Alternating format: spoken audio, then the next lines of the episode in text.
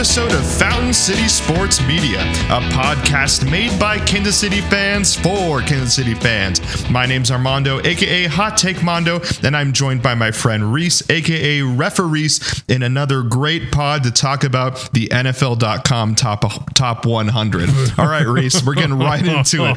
Patrick Mahomes, number eight on the all, not even the all-time, sorry, the 2022 list. Are you kidding me? Number eight. Let's go, Reese instant reaction. No, no, no hellos. How's your week? None of that stuff. What is what is this Mahomes number eight? Kind of blindsided me here. They're just coming straight out the gate, just blasting like Danny DeVito. Um, so I mean, Mahomes at eight is surprising, and it isn't surprising. The reason it's not surprising is that you know, by and large, as much as you can be disrespected being a top four player, Mahomes is oftentimes snubbed out of like the tippy top spots for kind of like questionable players for questionable reasons, and that's been the thing.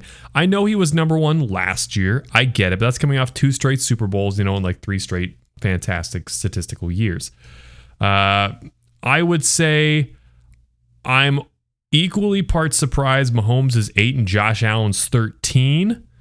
Uh, I would have thought, especially coming off that playoff game they both had, it's like, how do you not have these guys both in like the top six? Probably. I'd say Josh Allen at six. I would have put Mahomes at four. I don't think Tom Brady should have been as high as he was. I think he had a statistically great year, but you know, when he suddenly didn't have all stars at basically every skill position. We saw the return of New England Brady, in which he's short arming a lot of things. His accuracy downfield's pretty bad, and his arm strength's getting pretty noodly. Uh, yeah, that's, that's my instant take on this, but I feel like I, I could go on and on and on. But I want to hear what you have to say first. Well, I'm curious as to like what the what the qualifications are for the top player in the NFL because if if that means it is the most skilled player as opposed to the most decorate decorated player, then fine. Tom Brady can be number one for the next like 40 years if he decides to play till he's 80. But if it if it's like a mashup of has to be talent, has to be accolades, has to be how they performed last year, then you can't put Patrick Mahomes at eight. I mean, look at the guys after him, or sorry, that are that are before him. Davante Adams is number seven. You can't are, that. Are, are, are, you are you kidding me? As a as a wide receiver, okay, he he led the league in receiving yards last year. Big whoop, dude. Patrick Mahomes slinging the ball gets better every year. Yeah, of course he he hasn't had his like 5000 yard season that he had his second year, but Patrick Mahomes is objectively getting better every year. Maybe he's not one of those guys that the writers are going to vote for in the MVP kind of like LeBron James is not going to get the MVP every single year. Although so for some reason Aaron Rodgers keeps getting MVP. But you know what I mean like like Patrick Mahomes has already surpassed his like bell of the ball years and because of that NFL.com all these beat writers are like, "Oh, well we're just trying to find the next Lamar Jackson. We're just trying to find the next Kyler Murray. We're just trying to find the next blah blah blah." Like, like I bet Malik Willis is going to play two games and then he's going to be the the MVP of the NFL or something like that because they love to hear a story. And Patrick Mahomes is past his story years. He's just a good NFL player. So I think there's more of a narrative here than not a narrative. Um, we see that in Davante Adams. Who else is on this list? We see that in Jonathan Taylor. We see that in Cooper Kupp. All these guys before him. I mean, come on. Patrick Mahomes is objectively the LeBron James of the NFL. He deserves to be the MVP every single year and deserves to be known as the most talented player in the NFL. You know, it's that's a really good point. I will say one thing too. I I don't want to get hated on for this because you know me, I am all for the contrarian. You know, like go against the flow, man. But the fact that Aaron Donald is like always number one on this list, guys. Aaron Donald is very good. Aaron Donald is not the best player in the National Football League. He's not. He's very good at what he does, but I, I don't watch a game and say like, "Wow, look at Aaron Donald completely changing the flow of this all by himself." And it's hard to do that now on defense in the National Football League. I understand that, but it's not even like he's a sexy position where you know I, I think if you go back to like 2011, 2012, and you had like one of those Legion of Boom guys, probably like Kam Chancellor as the number one player in the NFL, it's like yeah, I get that. Like he's he's making huge tackles, he's causing fumbles. He's causing interceptions, but I just think Aaron Donald having this stranglehold, all pun intended, on the number one spot for the better part of the last four or five years is pretty unwarranted. Yeah, I mean, uh, I'll ask you this question: Do you think the Rams would have won last year without Von Miller? Uh,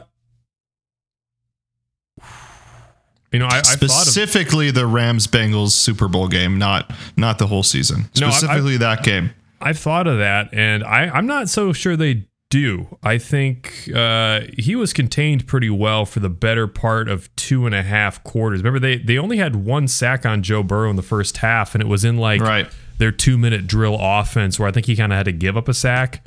Uh, but I mean, I was again, I, I, think he's great. I think he's relentless, but like I'm never blown away watching Aaron Donald, even the way that I was watching like Michael Strahan or Reggie White or some of those dudes back in the turn of the century. Yeah, absolutely. I mean, people forget that the pressure that Von Von Miller put on that Bengals D sorry Bengals O line was significant and helped Aaron Donald get into having that game clinching pass rush in the Super Bowl. Like all all those things matter. Where I know like we have, you know, I know people that are going to listen to this say, well, Patrick Mahomes has Travis Kelce, Patrick Mahomes has Tyreek Hill, and that's it. I'm sorry, but give give me give me Patrick Mahomes, give give me the Rams Chiefs and give me Patrick Holmes without Travis Kelce and Tyreek Hill over Aaron Donald not having any of his defensive superstars, and the Chiefs blow them out. I agree. And, you know, he's got Jalen Ramsey locking down one side of that field, too. So he's getting a lot more time with his players locking up people in coverage. And you know what? Speaking of Von Miller, I don't often do super hot takes on the show. I would like to submit a request for a hot take, please. Yeah. Um, yes, please type in your name. Um, you will have a $150 application fee, but we can talk about that later when we talk about Patreon. Speaking of Von Miller, speaking of Von Miller, I think Von Miller was far more impressive in his prime and far more impressively dominant in the Super Bowl against the Carolina Panthers than Aaron Donald has been in his career and the Super Bowl against both the Patriots and the Bengals. Wow. Um, I'll have to go back and I, I don't have enough information to look at that, but I mean, from seeing Von Miller against the Chiefs twice a year for the past how many years he's been in the league, like, yeah, obviously incredibly impressive. One of the most explosive players I've ever seen on the defensive line. Yeah, I think you know, I'm gonna I'm taking a step further. Let's go, let's go, referees. We're going hot today. Aaron Donald is just Chris Jones who can finish. Oh my gosh. well, and and I mean, uh, I know you're not the the Chris Jones super fan as I am, but I mean, for the longest time, people were putting Chris Jones head to head with Aaron Donald. It was Aaron Donald one, Chris Jones two. So I mean, that's really not the hottest take, but because I know you don't like Chris Jones as much as other people do, that is a hot Reese take. It's a very hot Reese take by comparison, by contrast. Let's let's keep the hot Reese take. So we've talked about NFL.com. Let's talk about something that's coming up in the near future, Reese, and that is the Fountain Fan fantasy draft, which is going to happen this Wednesday. Doesn't really matter for people that listen unless you listen to the uh, listen or you're on our draft or you're on our text chain. If you want to join our text chain, we'll we'll talk about that later for our Patreon people. But Reese, give us a little precursor about this draft that we have going on. Any hot takes you have right off the bat? Yeah, so Armand and I talked about doing a live stream for this, but we're like, wait, how do we have a war room where we're talking about our moves when the people we're making moves against could just turn into the war room and snipe our players? So that quickly got kicked to the curb. but this is year two of the Fountain Fantasy League, coming off of a dominating, I mean, we're talking like just straight up dominating performance last year is the incumbent champion Stone Cold Chief Austin did he just draft well and he just sit on those players? Did he did he acquire those dudes? No, he he drafted well. I remember he took Cooper Kupp in like the seventh round because oh. I mean Cooper Kupp was good, but Cooper Kupp was not Cooper Kupp right now. Actually, I was going through it since we were going to edit this. Let me let me go back and look at his team because I, I still have it. No, I'll, I'll keep talking about this while you're okay. Looking keep going. His, I'll look. While you're looking at his team, though, I got a question for you. Uh, I know you said in the group seven bench spots and one IR. Is that correct? Yep. Yeah. So seven is standard league, um, and then bench or sorry, IR is is the like ever changing one, but seven is standard. Can I talk you down Oof, on live air, huh? to five bench spots in one IR? All right, give me give me the pitch. just because last year, way more so than my work league, like I think we got a lot of experienced uh, fantasy football players in this pool. Plus, with it being a 12 team league, when you have that many bench spots with this many people that know what's going on, I mean, waiver wire and everything is just picked clean. Yeah. So if we, but like if so, for example, if we do do that, oh, there is a history section. Sorry, there we go. There I'm just gonna look at it real quick. Um, so if we do do that, one one of your spots going to be probably a QB. One of them is probably going to be a tight end. Uh, I hope you don't have multiple kickers, but then that only leaves us for three like possible running back wide receiver combos, and that to me is a liability because I'm also going to personally I'm going to use one of those spots um, for insurance back. So if I, for example, we were talking about Dalvin Cook today. Um, I would want to draft Al- Alexander Mattison or someone that I know is never going to play, but I want to have him on my team just in case because of Dalvin Cook's injuries. So then, if that's three spots, then I really have only two interchangeable spots, which I don't like. Let me see. So, But I see what you, but I see what you mean. quarterback. Okay, so quarterback, tight end, and then. yeah, yeah, that is tricky. when you put it when you put it that way, it is really tricky. Last year, I was really in a lot of my leagues. I was running back starved because there were a lot of injured running backs last year. But I did have a lot of wide receivers. Maybe I'm Uh. wrong. Maybe what about six? Then quarterback. Yeah, maybe we can do six. Yeah. quarterback, tight end, two wide receivers, two uh, running backs, and then like a flex or something like that for a backup. I mean, I uh, you you can put it to the chat and we'll see what they say. But I am very much a I want as many running backs and as many wide receivers as I can because I know you do. Like I I literally make like if I can, I average five to six changes every week where I'm just like flipping players. I'm always flipping players because, okay, so look at, um, okay, now I, I am looking at Stone Cold Chief Austin's roster right now. So I don't know where he drafted, but I'm just going to assume all these things. He drafted Travis Kelce first. Yep. The rest of his lineup, I can't tell, but some value picks that he had was Ja'Marr Chase. Oh, I mean, there's there's no way Ja'Marr Chase was going in the first three No. rounds last year. Like everyone knew he was going to be good, but no one knew he was going to be like one of the best fantasy players to ever live. and he the drops in preseason. Exactly. Exactly. Right. Right. Yeah, that's right. His fantasy stock was actually low um, to start out with. Um, so that was the biggest value pick. Second biggest value pick, Cooper Kupp, as we talked about already. Gosh. Third value pick, Cordero Patterson, where he probably picked up in free agency, but Cordero Patterson was ranked ninth running back at the end of the year. He had a big he had a big drop off, but for most of the year he was he was running back five. I mean, great pickup by him. So those are just three incredible value picks that he got probably during the draft. Um, who else did he have? He started Tyler Huntley in the championship round. Really? He started Tyler Huntley. Who was his quarterback otherwise? Ryan Tannehill. Uh, Tanny was Which is- okay. which is why I talk about value quarterbacks. There, there really is not a big difference between quarterback five and quarterback 10 through 11. I mean, it, we're really talking 20, 30 points overall difference if you're not going to get Mahomes, Allen.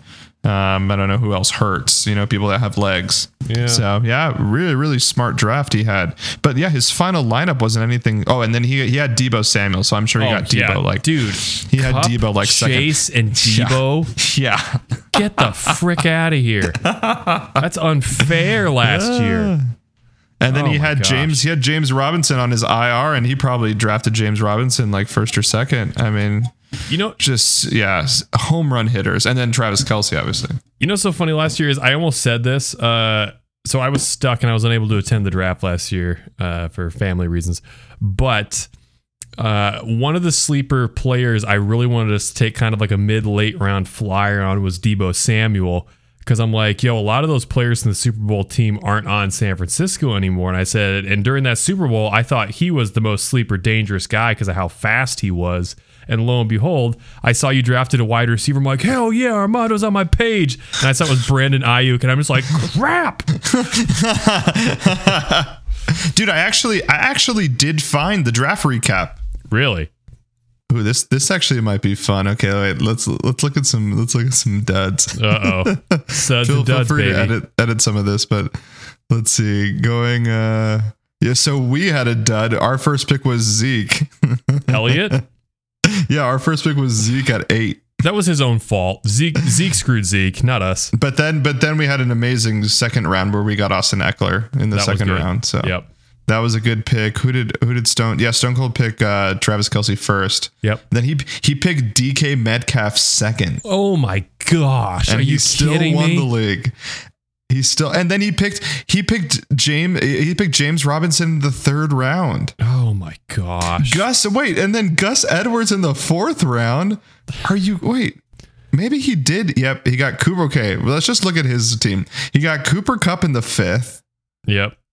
Ryan Tannehill in the sixth. He got Deebo in the seventh oh round, Gosh, dude. Ja'Marr in the eighth. Wow. Yeah. Oh man, just home run hitters eight, nine, ten. Uh, James Conner in the ninth, pretty good. And then So- who else? Antonio Brown in the tenth. And again, not when when Brown was playing, Brown was pretty good last year. yeah, yeah, yeah, totally. So yeah, he probably had like a really good like two or three weeks with them. Let's see. Oh my goodness, that's hilarious. So you know what? I think he did. He just had like three solid rounds and he won the championship. The rest were waiver wire. I was, So I was going to say, so you're telling me that he essentially pulled a, a Chiefs in fantasy football in the sense of like his middle rounds were just stellar and just knocked everything out of the park. Absolutely. Yeah, he's he's getting those Brian Cooks. It's getting those, Those- Creed Humphreys, Trey Smiths, Totally. Marcus right, Peters, let me Tyreek Hills, Trey Smith. Let me look at let me look at the worst pick, like by value. I mean, honestly, ours might be one of the worst. Zeke at eight, uh, but there has to be worse than that. Let's see.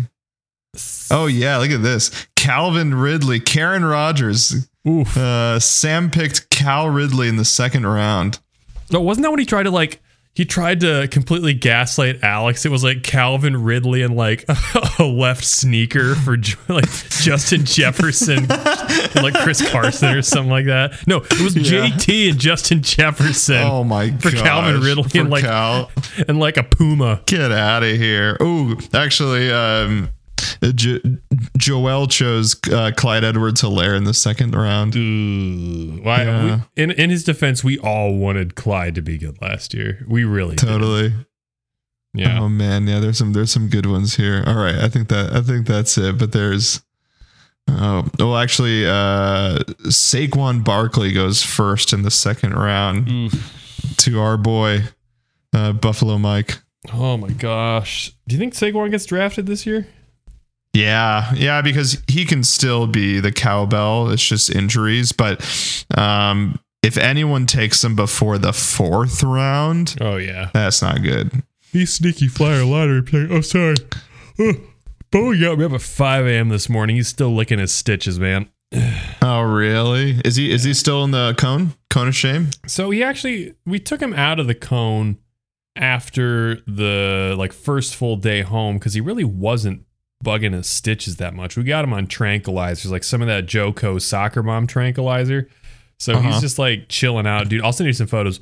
Bowie is on a different planet when he's taking one of these pills. there was legit one of these times where we gave him a, a pizzle stick and he's sitting on the couch and we're sitting on the patio outside and we look inside and like the stick is literally just like sitting in his mouth and he's like staring out into space and I'm like I legit thinks he forgot that he like he has a stick sticking out of his mouth. He's just like Yeah. So he's he's having a good time. He's having a good time. That that is funny, Reese. If someone loves this podcast so much that it's almost like they're on sedatives, how can they donate to this podcast? You can donate to Fountain City Sports Media by following our Patreon at patreon.com backslash FCSM, where you'll get outtakes, bonus episodes, and exclusive beer reviews, as well as our current 10 part deep dive into the Fast and Furious franchise called Speedy and Angry. Uh, co-hosted by myself and Alex, the Rad Russian Nikolenko. We just posted Fast Fives recap on Monday. So to our Patreon supporters, thank you very much for listening. For anybody that wants to donate the price of one cup of coffee a month and get in on that fast and furious action, patreon.com backslash FCSM.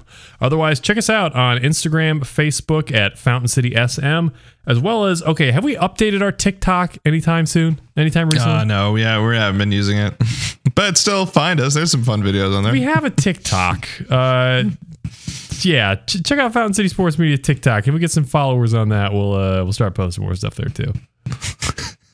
Excellent. We have just surpassed, if Reese didn't say it right now, uh, we just surpassed uh, 200 followers on Instagram. Really awesome stuff. We, we can't tell you our algorithm or who we're paying to do our marketing, but boy, is it working, Reese. It's called the method, and if you want to find the method, we'll tell you the method if you become a Patreon fan. But that's that's all we're gonna say. Speaking about the method, some for some reason the Chiefs have some method in preseason and just keep winning and winning and winning. The Kansas City Chiefs win 17 to 10 against the Green Bay Packers. A Super Bowl preview, dare I say, just with completely different players that you'll see uh, if we do go to the Super Bowl. So Reese, let's talk about some winners. Maybe there's some losers in this game, and then let's go ahead and review a beer after that. We haven't done a beer review in a while, so I'm excited to do that. So, ladies and gentlemen, stay tuned for a fun beer review. But before we do that, let's talk about some winners. Go ahead, Reese. Why don't you start off for us? Who did you like from this win against the Green Bay Packers? I would say a winner in this one is probably Shane Buechele. Stuff in the, uh, the stat sheet with an 11 for 17, 166 yards, and two touchdown day, no interceptions. It really makes you wonder, as I brought up after week two, uh, is Shane Buechele the new quarterback too for this team? He's got a lot of years on Henne in terms of youth. And I think he really showed out. He hit a lot of targets. He looked like a good guy. Yeah, I love Shane Buechele. He looks very calm in the pocket. There were a few times where he was getting pressured and was able to get out of the pocket or was able to actually run. Not that he can run very fast, but he's just really smart. I actually, I, I really enjoy the decisions that he makes.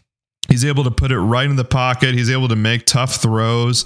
Uh, but like you said, I don't. I don't think he's going to be quarterback two anytime soon. I just think that Andy Reid sees the end of Chad Henne in the near future and he's trying to develop Shane so that maybe Shane can become a quarterback two for the Kansas City Chiefs because now Patrick Mahomes is no longer this rookie quarterback, no longer this young quarterback. He is a professional quarterback that doesn't necessarily need a uh, a veteran by his side anymore. So it might be fun to have a young guy like Shane Buechele um, to learn uh, with Patrick Mahomes and have you know a fresh guy in there in case anything happens to Pat. So I like Shane. I just don't think he's going to be quarterback two this year, but it's possible next year we throw him in there and maybe Andy Reid reverses roles, so has Shane B. Shelby two, and then he gets like a, a, veteran at number three, so that there's still that you know old presence within the quarterback room that's not Patrick Mahomes.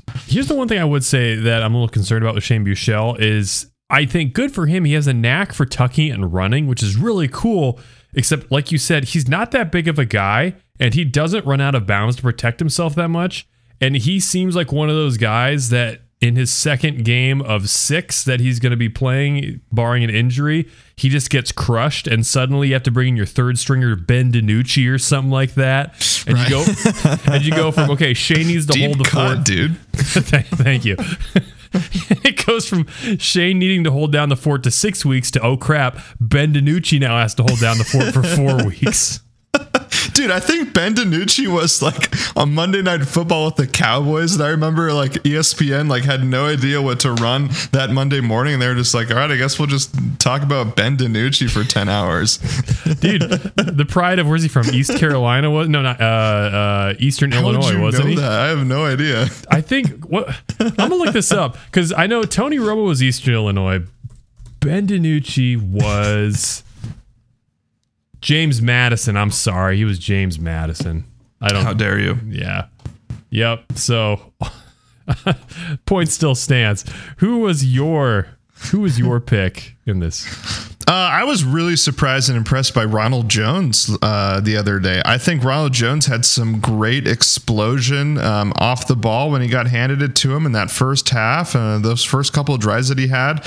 I mean, for most of the preseason and for most of training camp, we hadn't heard a lot of Ronald Jones buzz. I know that we had even talked about maybe he's not even going to make the team, uh, but it was nice to see him uh, in a couple of plays here and there. I don't know. Um, this this running back group is so confusing to me. Um, I know Andy Reid knows what he's going to run and who is, you know, RB1, RB2, RB3, RB4, but I have no idea where to place Ronald Jones right now. I think eventually Pacheco is going to make his way into that running back two, running back one, but uh, the uh, last night or whenever this game was really showed me that Ronald Jones does have a place on this team and it could be higher than we thought. Man, the situation of Ronald Jones is so perplexing because I will say in this game, this was the one time this preseason and even training camp where it's like you watch Ronald Jones and you go, oh, this is the guy that when we brought him in back in April, whenever that I'm like, oh, he could steal the running back one spot. Eight carries, 43 yards for a 5.4 average. Uh, yeah, he ran hard. He ran bruising. He ran with a purpose he looked kind of lost and confused up until this point. So it was nice seeing him do what he did.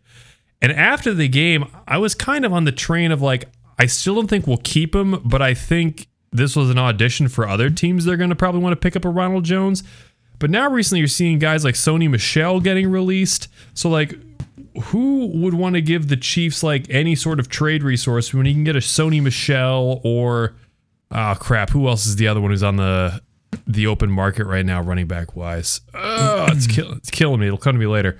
But like, I don't know. There's a lot of them. You, you ain't giving the Chiefs anything for Ronald Jones when you pick up Sony Michel, you know, like off the street corner right now. Um, so you know, and then we go and lose Blake Bell, so we probably could maybe keep another running back spot, and then rest in peace to the one game wonder Matt Bushman going down at tight end. So now we only have two tight ends really on the roster. So it's like are we gonna keep four running backs now? Probably. What do we have to lose to keep Jones for peanuts? Yeah. Right, exactly. Especially, especially because Ceh, we have no idea what's going to happen with him. I mean, if Ceh has like two bad games, I wouldn't be surprised if Andy just goes, "All right, Pacheco, you're up. Like this is it for you." I think Jared McKinnon is like a solid number two option. He just can't be in this cowbell role. Like Jared, Jerick McKinnon's good when he only sees the field like twenty percent of the time or he's getting you know three or four catches and maybe like six carries a game.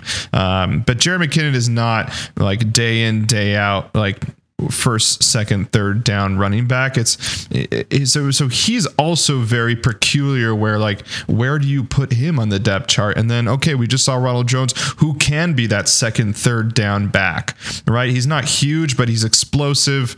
Um, so yeah, I I have more question marks after that game, but it was nice to see Ronald Jones do what he does because I was very worried that he was just a bust. You know, watching the way they've been handing the ball off in the preseason, it almost seems to me like the plan going into the season is Clyde Edwards-Helaire is running back one. Sure. Jerick, McKinnon is like third down running back. And then Pacheco is kind of ambiguous running back two. Although I will say another winner in this game for me is Isaiah Pacheco considering yep. he was playing a lot of time with a lot of second stringers here 10 carries for 52 yards for 5.2 yard average. And he also had a 13 yard run negated on a pretty soft holding penalty. Yeah. So I would say this is the first time we finally got to see some of those explosions from Pacheco we've been looking for. He had a lot of good decision making. I would say there were two plays in particular. Uh, if you go back and watch it, someone posted his highlight reel from this game. Sometime in the third quarter, he diced up the middle on an ISO play and managed to get about eight or nine yards when there really wasn't anything there. And there was another play where he turned the corner on the outside, the two guys stiff arming one of them out of the way, that it looked like it was going to be like a loss of one or no gain. And he wound up turning it again into like another gain of eight or nine. So those were both plays. I'm just like, Clyde's not turning that. Clyde doesn't have the burst to hit those lanes in the middle of like a dog pile scrum. Clyde doesn't have the speed to turn the corner or the strength to stiff arm a guy off turning the corner. So, you know, I think the Pacheco hype got pretty high. I think we all kind of came back down to earth. But I think we're starting to see the glimpses of what this guy can be. Because remember, Kareem Hunt only started the first week against the Patriots out of circumstance. Wasn't it Charcandrick West and Spencer Ware both went down in training camp? And guys, let's be let's be honest. We know what Kareem Hunt is. We've seen what Kareem Hunt is. If he couldn't get higher in the depth chart than Charcandrick West and Spencer Ware, maybe there's a difference between when the lights are actually shining and it's game time versus preseason and training camp. Yeah, totally. I um I, I was very impressed by his change of direction. I mean, that's something that Clyde Edwards Helaire can't do. The way that he's able to like use his footwork and go immediately to another side when he goes like if he's going right, he quickly can go to the left. And I think a lot of the question marks that we saw in week two of preseason, where he missed that like open hole to the right and decided to go like in the middle, um, I think those questions have been answered because he did make a couple of plays where he saw the field. So that was really nice to see Pacheco do. But I, I'm just so impressed by change of direction and explosion that again we haven't seen in a very very very long time. And and I don't want to make the Kareem Hunt comparisons yet, but we haven't seen something like that since Kareem Hunt. Um, still haven't seen a lot of uh, him being targeted as a as a receiver, which would be nice. It would be nice to have someone um, like that. Although Jerick McKinnon kind of fills that role of the of the catching uh, catching back, which would be nice for the Kansas City Chiefs. Um, but I saw a lot of great stuff, and I would not be surprised. Isaiah Pacheco, week eight, week nine, running back one. Could be great. I wouldn't be upset about it. You know Yeah. what? Hot take, Mondo. Hot take. I don't know who we're playing week eight, eight, nine. Maybe there's a bye. Week eight, Isaiah Pacheco is going to be running back number one for the Kansas City Chiefs. Oh, book it. Did we ever figure out a Fountain City Sports Media bookie, by the way? Um, should we call Calvin Ridley's bookie or no? So, uh, yeah, yeah, we'll get. who wants to get suspended from the Fountain Fantasy League for one year? Well, I I accidentally gave nine dollars, but I didn't know it was a ten dollar buy-in. Oh. You're back of the line. Yeah. All right, so we got Ronald Jones, we got Isaiah Pacheco. Any other people that you liked, Reese? Um, you know, I would say these are just kind of people I'm giving some shout out props to. Daurice Fountain again kind of showed up two uh, receptions. Oh, yeah, great- great 36 couple catches, yards. yeah. I think I think he secured his way into that wide receiver six spot. Um, you know, Jody Fortson had another quietly good game. Three uh, receptions, 26 yards. Not quite as great as Matt Bushman. Dude, I tell you what. Uh, call it dumb luck. I'm not saying he was going to be the next coming Travis Kelce or anything, but like, dude, Bushman looked like Walmart Gronk out there. I'm not kidding. Like, Yeah, no, I believe it. Yeah, big beefy dude who's not that fast. But like the way he runs, you're like, yo, who wants to hit that? I don't want to hit that, you know. and I mean, he had that really long touchdown where like he just ran his route, got open, took it to the house. Uh, you know, he he looked great, and of course, you know, the the very last inconsequential improvised play he was in, you know, he winds up fracturing Yeah, his broken clavicle, so he's, clavicle, he's probably out for the foreseeable future. But dude, I tell you what, uh, if you want the tight end who most replicates Kelce's skill set, it might be Matt Bushman. Yeah, and you know what? Uh, we know what confuses me is we saw Bushman, we saw Fortson, we didn't see a lot of Blake Bell. Why haven't we seen a lot of Noah Gray? Am I am I missing something in Chiefs news? Uh, Noah Gray's been popping up here and there. He's actually made a little bit more noise in the preseason games than he had last year and all last season. My guess is, uh, you know, they're gonna have to keep him now because they're down Bell and Bushman until at least Right. probably week eight. Uh, Right. I wouldn't be surprised if, given his build, they don't maybe try and use Noah Gray in kind of more of a hybrid fullback type role, especially since they're going to be keeping uh, what's his nuts, uh, Michael Burton. Right. So I could see him being like, okay, Noah Gray is our tight end emergency and our fullback insurance in terms of like blocking and you know receiving routes. I'm just I'm just confused whether they aren't using Noah Gray because they know he's going to be on the team and they don't need to see anything more, or that Jody Fortson is that much better than Noah Gray and they want to develop Jody over they want to develop Noah. And I'm very confused as to what where the narrative is there and whether they've kind of not given up on Noah, but they're more excited now about Jody. I think they're more excited about Jody. I mean, Jody's a bigger body. Jody's like a full 6'6", 200 and what, like 60 or whatever he is. You know, he's mm-hmm. a he's a big human being. I mean, he also he's a bigger red zone target as we've seen. I, I can't equate to Noah Gray's hands, but we've seen Jody Fortson bring in a lot of great grabs. The injury bug, knocking on wood, is a little concerning with Jody Fortson, but again, you know, if we're looking for like a big body receiving tight end too, so we can kind of run a bit of a thunder lightning thing like the Patriots did with Gronk and Aaron Hernandez, I think in that case, the guy you want opposite Travis Kelce is Jody Fortson.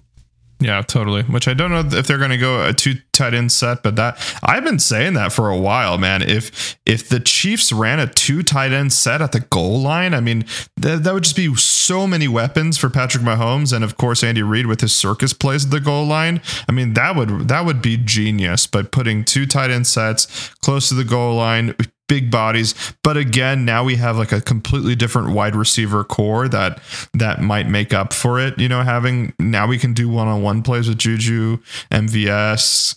I don't know about mm-hmm. Skyy Moore. Uh, so we'll see what we'll see what happens there. Um, Justin Watson also, you know, a couple. I am on the Justin Watson train. I love him. I can't wait to see him. I don't think he'll ever be wide receiver two or three, but I wouldn't be surprised if like for one game against the Broncos he has three touchdowns. You know what I mean? He's he's he's yeah. he's that type of player that can be explosive and can just go off. I'm trying to think if we've had a player like that before. I don't I don't think we have. He's like a he's like a um a Robert no not Robert Woods. He's like a DeVante Parker or something. You know, like a really good, a really good wide receiver that's not going to make the Pro Bowl, but he can have four touchdowns randomly at one point just because he's he's quick. No one's looking at him, and Pat's going to find him. Yeah, dude, reliability. And I mean, to be honest, everyone keeps talking. Oh, Pat's had Travis Kelce, Tyreek Hill. Okay, guys, I, am going to remind you that this is still within the last decade and the Andy Reid tenure that our receiving core has often been so bare that Alex Smith went an entire season without throwing a touchdown pass to a wide receiver. Lest we forget. So I don't want to be hearing all this stuff. That's right. How could I forget? Didn't we make the playoffs that year? We did. I think we won the division that year. I think that was unbelievable, like, dude. Oh my gosh, that dude. was with Andy. Like, so what, what, I'm saying is like we really have been making some chicken salad out of a bunch of uh, other parts of the chicken, so to say. So the fact that we even had, you know, Travis Kelce as our second best receiving option as a tight end, kind of kind of speaks volumes. We're not the Pittsburgh Steelers over here. We can just like go and draft, you know, uh, some rando scrub from South Carolina, Tennessee State, and he winds up being, you know, Juju Smith Schuster level good. We're, we're not the Steelers, okay? How do the Steelers do that?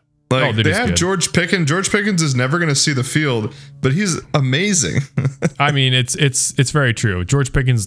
Well, we knew Pickens had a bunch of talent. It was his injury slash uh, attitude that people were worried about, which you know, knowing the Steelers that they seem to also have a knack for attracting that type of person. Uh, but I mean, you know, you see different teams do that throughout history. It's like, uh, you know, for a long time, probably up until Clyde Edwards Helaire, like the Chiefs were the bastion of running backs. You going back to like Christian Okoye, right. Mark Allen, uh, Priest Holmes, et cetera, et cetera, et cetera. And I mean, other teams too. Uh, I suppose you could say the Packers were always had a knack about like having a number one wide receiver, you know, from like Donald Driver to Greg Jennings to Davante Adams. Yeah. You know. Well, I actually I actually have something to say about the Packers, but looks like you do too. I was just gonna say, and last but not least, gotta give a shout out to Sam. Uh, the current like king of wide receiver drafting is the Minnesota Vikings. Oh, the Minnesota Vikings. oh my gosh, yeah, they're very oh. good. I, you know, I, I I was teasing Sam, but I'm not really teasing Sam. Like the Vikings is a very fantasy friendly offense. Oh yeah, dude. and uh, I don't think they're ever going to sniff the Super Bowl. But boy, am I boy do I want all of the like Minnesota Vikings offense stock for fantasy. Like I'm I'm I'm I'm hoping that I draft right before Sam. Like I'm like pick number five and he's pick number six, and I just snipe all of his dudes. Well, it's it's funny you say that because I was actually thinking today. I was like scrolling through my phone over lunch. I'm like, you know, what? I want to watch the Vikings play this year. I'm like, there's a lot of like skill player talent in that. Oh, team. totally. you know, totally. I mean, Irv Irv Smith is the tight end, right? I I love Irv Smith. I think I think he looks great, and he just hadn't seen the field because of injury. So I would I'd love to see how they play. But again, I, I don't think they're going to do very well. But it's a fun team to watch. They also have Kirk Cousins prime on their team. speaking about unfun teams to watch, this is a hot take, kind of. Yeah. It's not really a hot takey, but I just hate the Packers and I hate Aaron Rodgers. And, and if Aaron Rodgers has this new, it's not even that it's a new offense, but it's there, there's a lot more there's a lot more weapons that he has to deal with. Mm-hmm. Why not have him see the field at all in preseason, right? He didn't see did he see the field at all? It's probably in his contract. Like Aaron Rodgers probably has like 51% stake in the Packers now. So even if like the entire city of Green Bay and David put their shares together, they couldn't overrule Aaron Rodgers. Still, if I'm if, if I'm David and I am the owner of the Green Bay Packers, don't don't you want some like some chemistry with Christian Watson if he's gonna be your wide receiver one, although it looks like it's gonna be Allen Lazard. Also, where was Christian Watson? Is he also injured? He does not deserve to be sitting in in a preseason game. He's a rookie. Uh, you know, if if I that's a good point. Why was Christian Watson sitting? Oh, look Uh, at but up, no, Christian I mean, if Watson. I if I'm the Packers, you got three time oh yeah, he's back to back bit. reigning MVP Aaron Rodgers. Like, dude, he's gonna he's gonna make receivers work.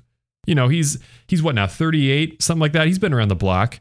He's played with some absolute bum scrubs in his time. He's also made some like bum scrubs look great. For example, Greg Jennings. You know, Greg Jennings may have been a little bit overrated just because he's playing with Aaron Rodgers. The jury is still out on Davante Adams, exactly how good he is, or was he just, you know, Aaron Rodgers flavor of the week, so he's gonna throw to him. I don't know, man. Like I, I, I feel like yes, Aaron Rodgers can play with scrubs, but scrubs like Jimmy G can walk over him in the playoffs. So Okay. he has to develop. He has to develop some chemistry, man, with these new guys. Dude, Aaron has a knack for doing what we did against the Bengals in the second half of the oh, AFC title totally, choke central, baby. Well, it, it's like a combination of like it's not just choke central. It's like completely abandoning the run. It's like when yep, you yep. it's like when you play Madden and you look at half and you're like, oh, my spread for plays was like 24 passing, five rushing. And it's like, no, you can't do that. You can't just keep chucking the ball and punting. You know, at some point you got to take it back and just manufacture a drive. So And that's another reason, like, why I joke with David, but I'm not really joking with him. Is like, use Aaron freaking Jones. Oh, Aaron Oh, yeah. Jones is amazing. Put him as the yes, of course. AJ Dillon, he's wonderful, cool. But like in the playoffs, are you kidding me? You're not going to utilize one of the most talented running backs in the NFL when you have Aaron Rodgers that's trying to go beast mode. Like like you said, look at look at the Chiefs and the Bengals. Patrick Mahomes, one of the only times that he has flown too close to the sun was during that time. He said, I can take care of this. I can do this. When the answer was right in front of them, they just decide to go rogue. And Aaron Rodgers will fly closer to the sun than Patrick Mahomes because Aaron Rodgers is high all the time and he doesn't know where the sun's at. yeah, what's what was he smoking? Kombucha or whatever it was. Anastasia. any any last thoughts, Reese, before we go review a beer? Ah, I think uh, I don't think there are really any huge losers in this game. Uh, I Nah, mean, not really. I mean, just uh, Joshua Williams didn't look great. Oh, here's here's a conversation. Uh, we can talk about this and then go to the beer. But Jordan Love, dude, is it is it at the point where we have to start asking if Jordan Love just doesn't have it? There, there was a couple plays with Jordan Love, but yeah, for the most part, not really. Did Jordan? Did he ever use his legs at, at UCLA? You know, I'm wondering what the Jordan Love hype is or was. you know, just because I know Sam's listening, he's going to call us out. Jordan Love went to Utah State, didn't he? Oh, sorry, sorry. I was thinking Yeah. of another guy. Yeah, no no gotchas on this show. Uh, so I I know. Um, you know, I, I think he was. I think he was technically a dual threat. He was more of a passing QB, but like he had legs. I think he was kind of like Alex Smith esque in that regards.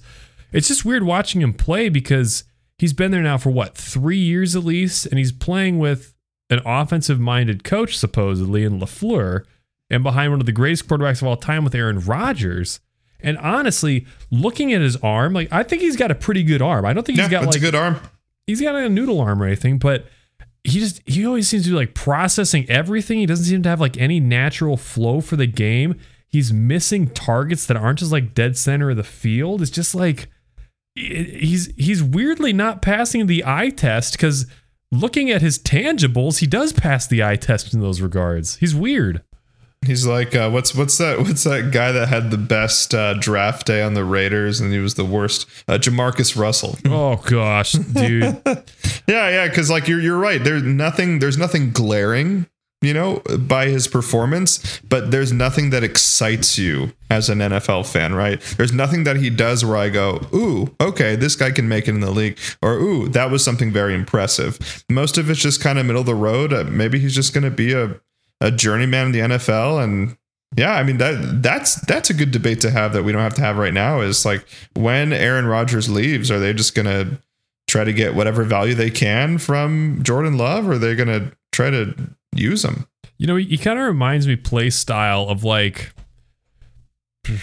man, this is hard. Like he kind of reminds me like Marcus Mariota with a better arm and slightly less athletic legs. Mm. Cause like Mariota has that same thing too, where it's like I'm watching you, I'm like, yo, you got a pretty good arm, yo, you got good legs. He's a bad decision maker though. Yeah, it's like you're a bad decision maker. You never seem in sync. Why can't? Why aren't you playing better?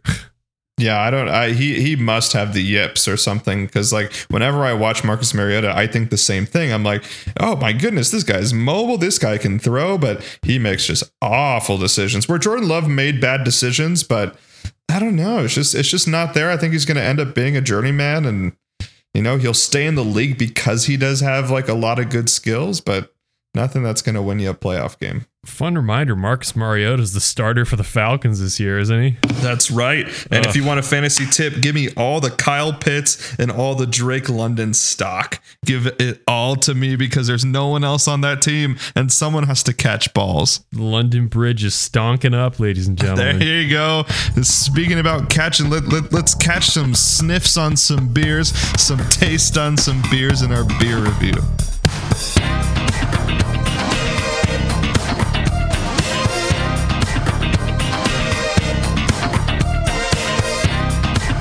It's everyone's favorite time of the podcast. That's right. It's time for This Week in Craft Beer, the segment of the show where we talk about something going on this week in craft beer and also review a delicious craft beer for your listening pleasure. However, we don't have a story about what's going on in craft beer this week because honestly, it's been a pretty dead week in craft beer. I looked up some stories, nothing really worth talking about. Guess what? Pumpkin spice beers are going to be back. Schlafly making the best one. Everyone else, I can probably live without. So just heads up, that's in craft beer. Congratulations. True story. Um, tomorrow, Starbucks releases your favorite pumpkin spice latte. Dude, the PSL. They changed the PSL the second year I worked there, and like it tastes, the syrup tastes like sunscreen now. I don't know what it is, but there's like sunscreen in there. Uh, I do remember a distinct change. Yep.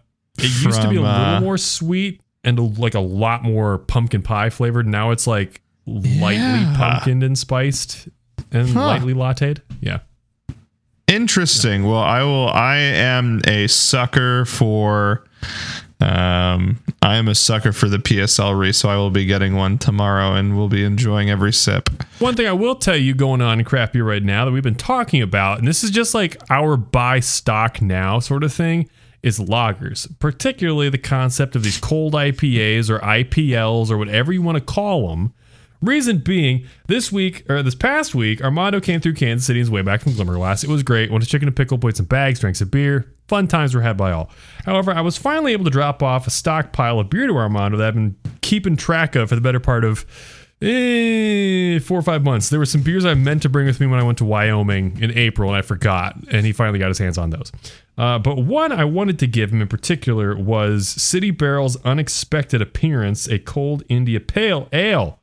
Uh, just as a refresher course, I know we've mentioned this a few times, but the concept of a cold IPA is that it's essentially an IPA recipe but brewed with lager yeast at rot lager temperatures. So, as the name states, it's cooked lower and slower and longer than a basic ale. And then this bad boy is dry hopped with mosaic and strata hops. So, enjoying the crispy fun today is Armando and Reese. Well, Yeah, that's right. So we're doing. What are we doing, Reese? We're doing a dual, a dual review today. Well, I, I've had this before, so I kind of want to I want to get your opinion on this, and I'll it. just kind of like echo your sentiments or give you my two cents on Got that. it. So Because I think this may be the first cold IPA I've ever had, Dude. unless I had one with you. I don't. We haven't had one together. So this is Okay, then, then I think this is going to be my first cold IPA because, again, I left the brewery scene about a year and a half ago, and cold IPAs were not a thing yet. Cold IPAs have been a thing as of like six months ago, maybe trending. Mm-hmm. So uh, this is this is very new. So I am excited for a new Armando taste bud experience. And here we go.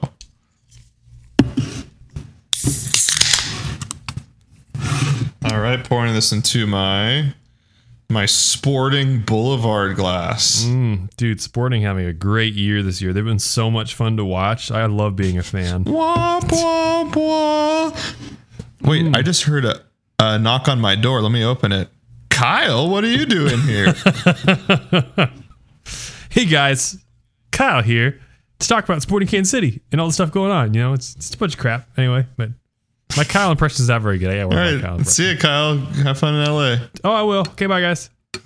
Good seeing you, Kyle. Miss you, Kyle. Miss Kyle a bunch. What if what, what if we had Ghost Kyle on? And Ghost Kyle. We had we had a Ghost Kyle segment. what, what would those segments entail? just like the most random takes about life, but also like the most nuanced takes about Sporting KC and the Royals. If you would like to hear Ghost Kyle segments, we could maybe convince Kyle like once a week or at least once a month to like just record two minutes of him rambling about something and then like we'll put it on the podcast and give our takes on it. It's like it's like the most profound two minutes, and we end up spending five hours discussing the two minutes that he talked about. Uh, the reason why The Crow is actually a cinematic masterpiece by Kyle. All right, so for those of you just joining us for the first time, we grade these beers with five categories being appearance, aroma, flavor, mouthfeel, and aftertaste. And with every category, we give it a rating on 1 to 10, 1 being repug and 10 being darn delightful. So, Armando, first things first, what is the appearance of this bad boy? All right, appearance. So I'll describe it. I put it in a glass. Um, the bottom of the IPA is, and it could just be the light. So let me hold on. Let me.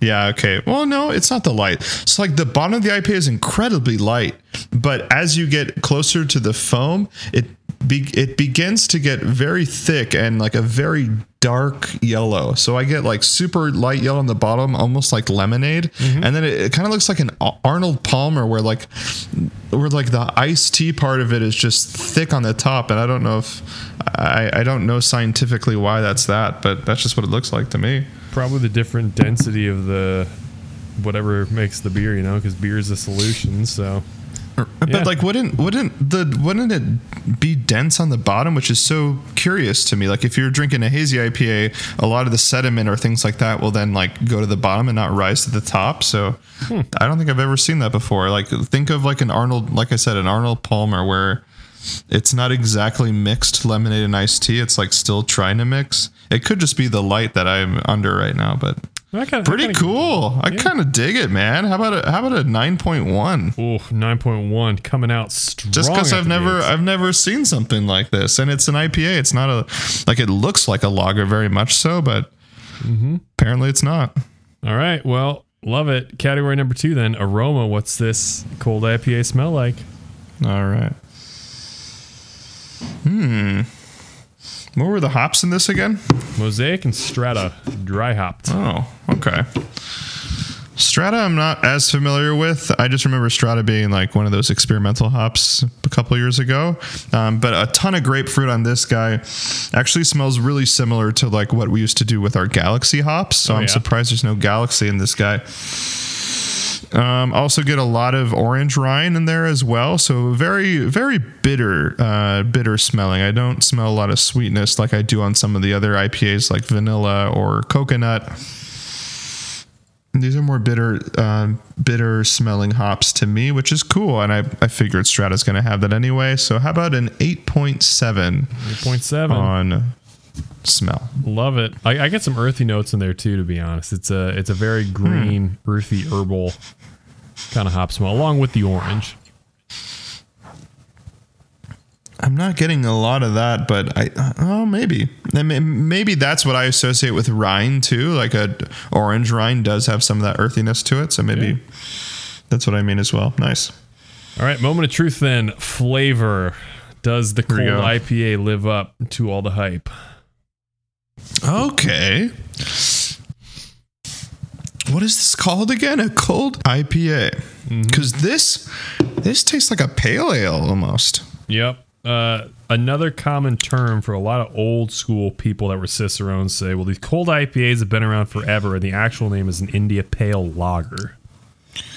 Interesting. But I don't think I've had that. Yeah, this tastes more to me like a very hoppy pale ale as opposed to an IPA. Um, because it's like, it's thin, but you still get all the flavor of an IPA, which is like if you think of like Dale's Pale Ale, or if you think of, I don't know, maybe one of yours too, one of one of Boulevard Standard Pales. Um, it tastes very similar in texture. So I'm trying to like distinct why a cold IPA is different. Let me do another sip.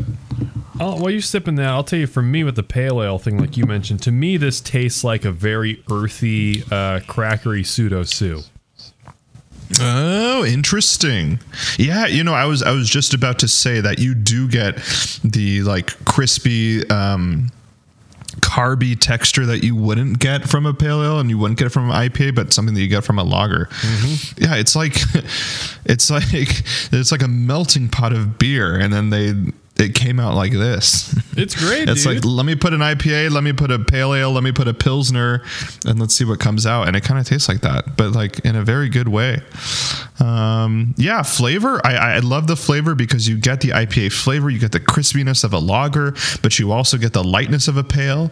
Um, very very unique, and because of its uniqueness to like Armando's brain, um, I don't know if it's like the best thing out there, but just because of how unique it is, and nine point five. oh, baby, 9.5 on flavor. Yeah, this is cool. Like, you know, for those of you out there that have not had a cold IPA and you like this section of our podcast and enjoy beer, you have to try this. I'm I'm really glad I've I had this right now because it's like it's very unique.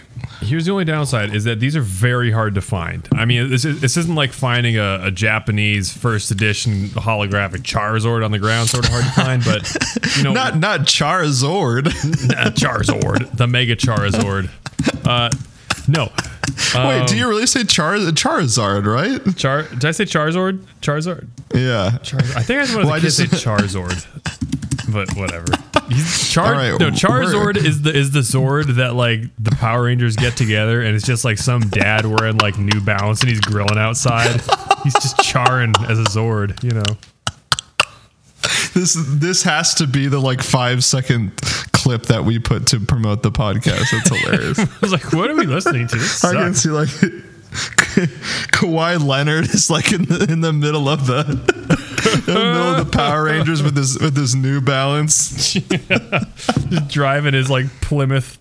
What, what's he driving? He drives like that Plymouth minivan or something, doesn't he? Yeah, he drives like a like a 2009 like Ford Ford. Uh, I don't even know It's Like a Ford F1, like Ford Yeah. F101. That, that that he inherited from Tim Duncan or something. Yeah, it's Tim's- amazing that those two like came you know within the same time and essentially the same person, but Tim Oh, yeah. Duncan much more of a leader. Dude, can you imagine? Could you imagine if they would have swapped out like I don't know Manu Ginobili in another dimension, and instead of Manu Ginobili, they had Kawhi Leonard. So they had Oh yeah, Kawhi in his prime with Tim in his prime, and oh, Tony man. Parker. Ooh, oh my That'd goodness, nasty. it would. I mean, it, it worked for a little while, and then Kawhi. I don't know. That, that's a whole nother podcast. But anyway, That's that's not a cold take like this cold IPA. Moving on to category number four is mouthfeel. What is this guy like in the mouth? yeah, kind of, kind of like. Uh, well, let me do one more because it's really good. Yeah, kind of already chatted about it, but incredibly light in the mouth, and you you don't get that with IPAs, even with like. Even with chill IPAs, right? Not even hazy, but just like West Coast IPAs that are lighter in nature than hazy. Um, I've never had something this light and have the same flavor and texture as an IPA. So that's pretty cool. Um, yeah, I like that. And I wonder what's the what's the ABV on this guy? And it's still regular ABV, six point three.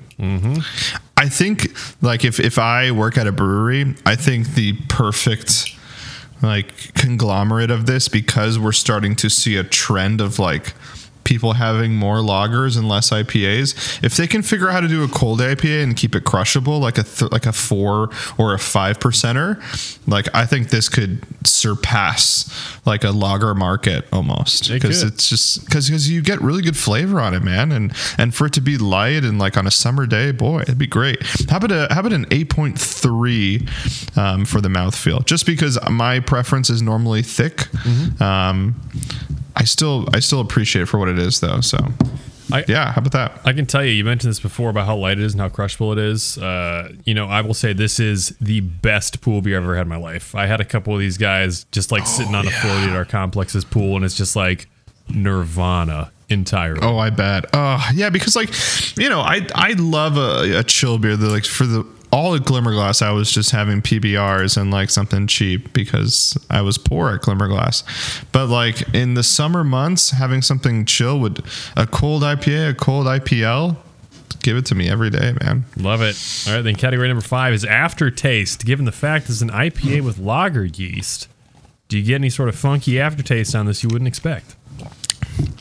Uh, this is where the pale ale comes in because uh, like a big quality for me like when I can tell something is uh, pale as opposed to an IPA is, is, the aftertaste. There's way much, there's way more bite on a pale ale than there is anything else when it comes to aftertaste, and that's the quality that I'm getting on this cold IPA, where it's very bitter on the back end. I'm getting a lot of that orange rind that I smelled from the beginning, uh, which is cool. I like that. Um, and not my favorite. I do love a sweet, a sweet back end as opposed to um, something super hoppy or super riney like this is. Yep. Uh, but it, but again, it, it's cool that you have this melting pot of beer styles kind of um, coming together. So how about an eight point two for aftertaste? All right, A2 on aftertaste. Then Armando, probably the most interesting category for this beer to come up is our not so secret category, the Stonks drinkability quotient.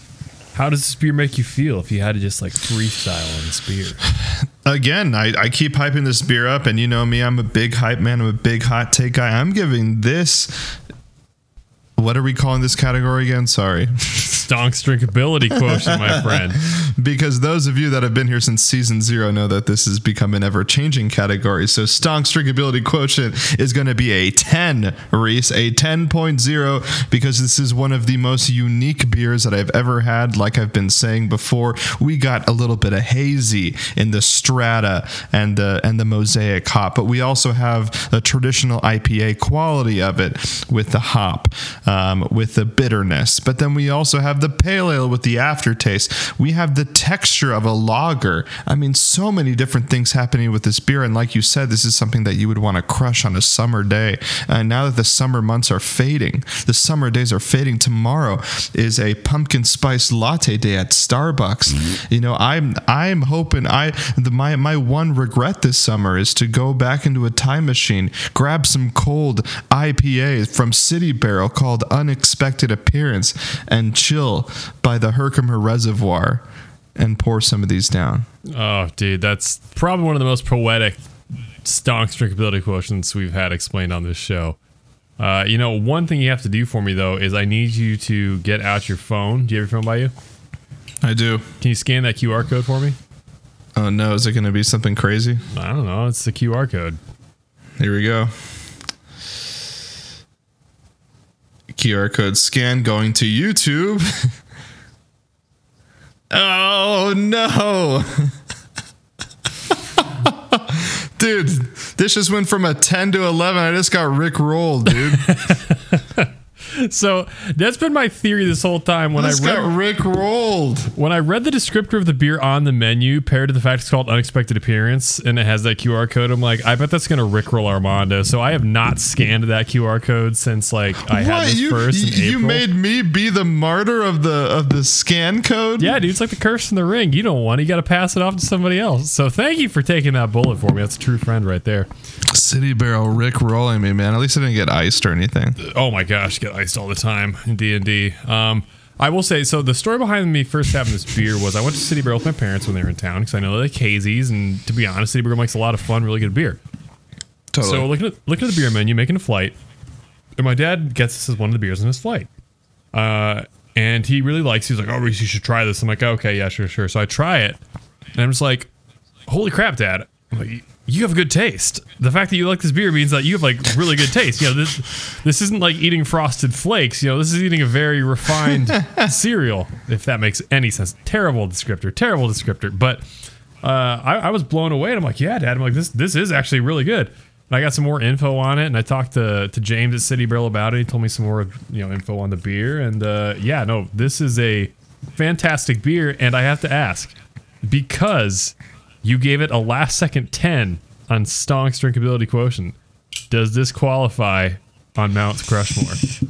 Oh man, well, I mean, it, technically it would have its own its own category, so it, I guess it, in its own category it could, but no, I don't think I'd put on Mount Crushmore just because um, Mount Crushmore is reserved for at least for me something flavor wise that's just going to wow my world. Where like this is very unique and one of the most unique beers, but again, not something that I'm going to drink and be incredibly wowed by the flavor. Like I've had this flavor before, if that makes sense. I get I just ya. haven't had it all in different perspectives. Like this isn't the greatest strata mosaic hop like balance that I've had. It, it's very good. Not saying anything bad about this beer. It's just Mount Crushmore is reserved for the mega giants of the beer world. So I will not put this on Mount Crushmore. But this does not mean that. I mean, uh, everyone in Kansas City right now, do not walk, run to your liquor store to see if there's any more of these, because you just you just have to experience it. Yeah, you know, I think that's really fair. I think I really wanted to put it on Mount Crushmore when you gave me that ex- that expression just now that like this beer says something that like no other beers have. I'm like, yeah, I'm like Heady Topper says something that no other IPA I've ever had says. The Boulevard Yep. Dubbin double bourbon barrel aged imperial stout that was in like Buffalo Trace barrels and all If that the stuff. Prairie Ale, right? Mhm. Yeah, that says something things haven't said. What else do we have on there? Oof, I always forget. Um, I personally, uh, I still need you to have it, but I had um, WeldWerks's um, extra extra juicy bits. That was. Um, I forget what it was. I think it was their Citra. No, no, no. It was their Nelson. It was their Nelson extra extra juicy bits, which is just their their double hazy. That's um, Nelson. It was it's phenomenal. It's it's beers like that where they've like you've figured out the ratio of like how how many hops you put in with the malt and like and it just like it is amazing, right? Like Heady Topper, we'll we'll probably never find out what the ratio is of like the hops that they put in. They just figure it out, and it's it's a work of art, man.